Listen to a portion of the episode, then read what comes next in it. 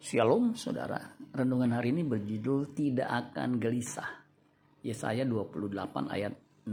Sebab itu, beginilah firman Tuhan Allah sesungguhnya aku meletakkan sebagai dasar di Sion sebuah batu, batu yang teruji, sebuah batu penjuru yang mahal, suatu dasar yang teguh.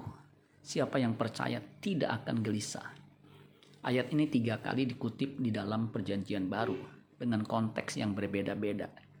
Ketika Paulus membahas tentang keselamatan terhadap bangsa lain di luar bangsa Israel, ayat tersebut sebagai kunci penutup.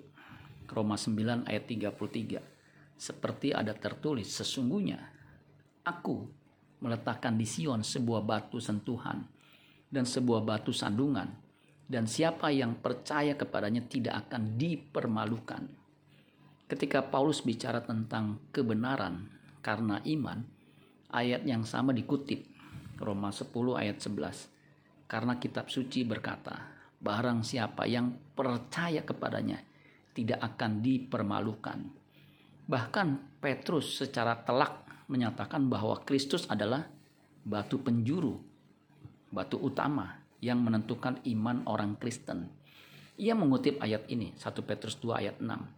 Sebab ada tertulis dalam kitab suci, sesungguhnya aku meletakkan di Sion sebuah batu yang terpilih, sebuah batu penjuru yang mahal, dan siapa yang percaya kepadanya tidak akan dipermalukan. Kekristenan tidak bisa dilepaskan dari Kristus sebagai Tuhan dan Juru Selamat yang kita percayai. Itulah sebabnya, sejak mulai adanya kekristenan, kuasa gelap berusaha agar orang meragukan Kristus sebagai Tuhan Padahal pengakuan Kristus sebagai Tuhan adalah pondasi iman orang percaya. Roma 10 ayat 9 sampai 13. Sebab jika kamu mengaku dengan mulutmu bahwa Yesus adalah Tuhan dan percaya dalam hatimu bahwa Allah telah membangkitkan dia dari antara orang mati, maka kamu akan diselamatkan.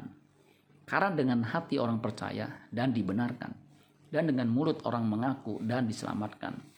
Karena kitab suci berkata, barang siapa yang percaya kepadanya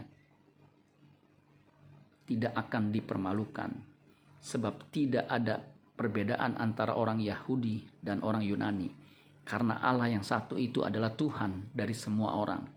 Kaya semua kaya bagi semua orang yang berseru kepadanya.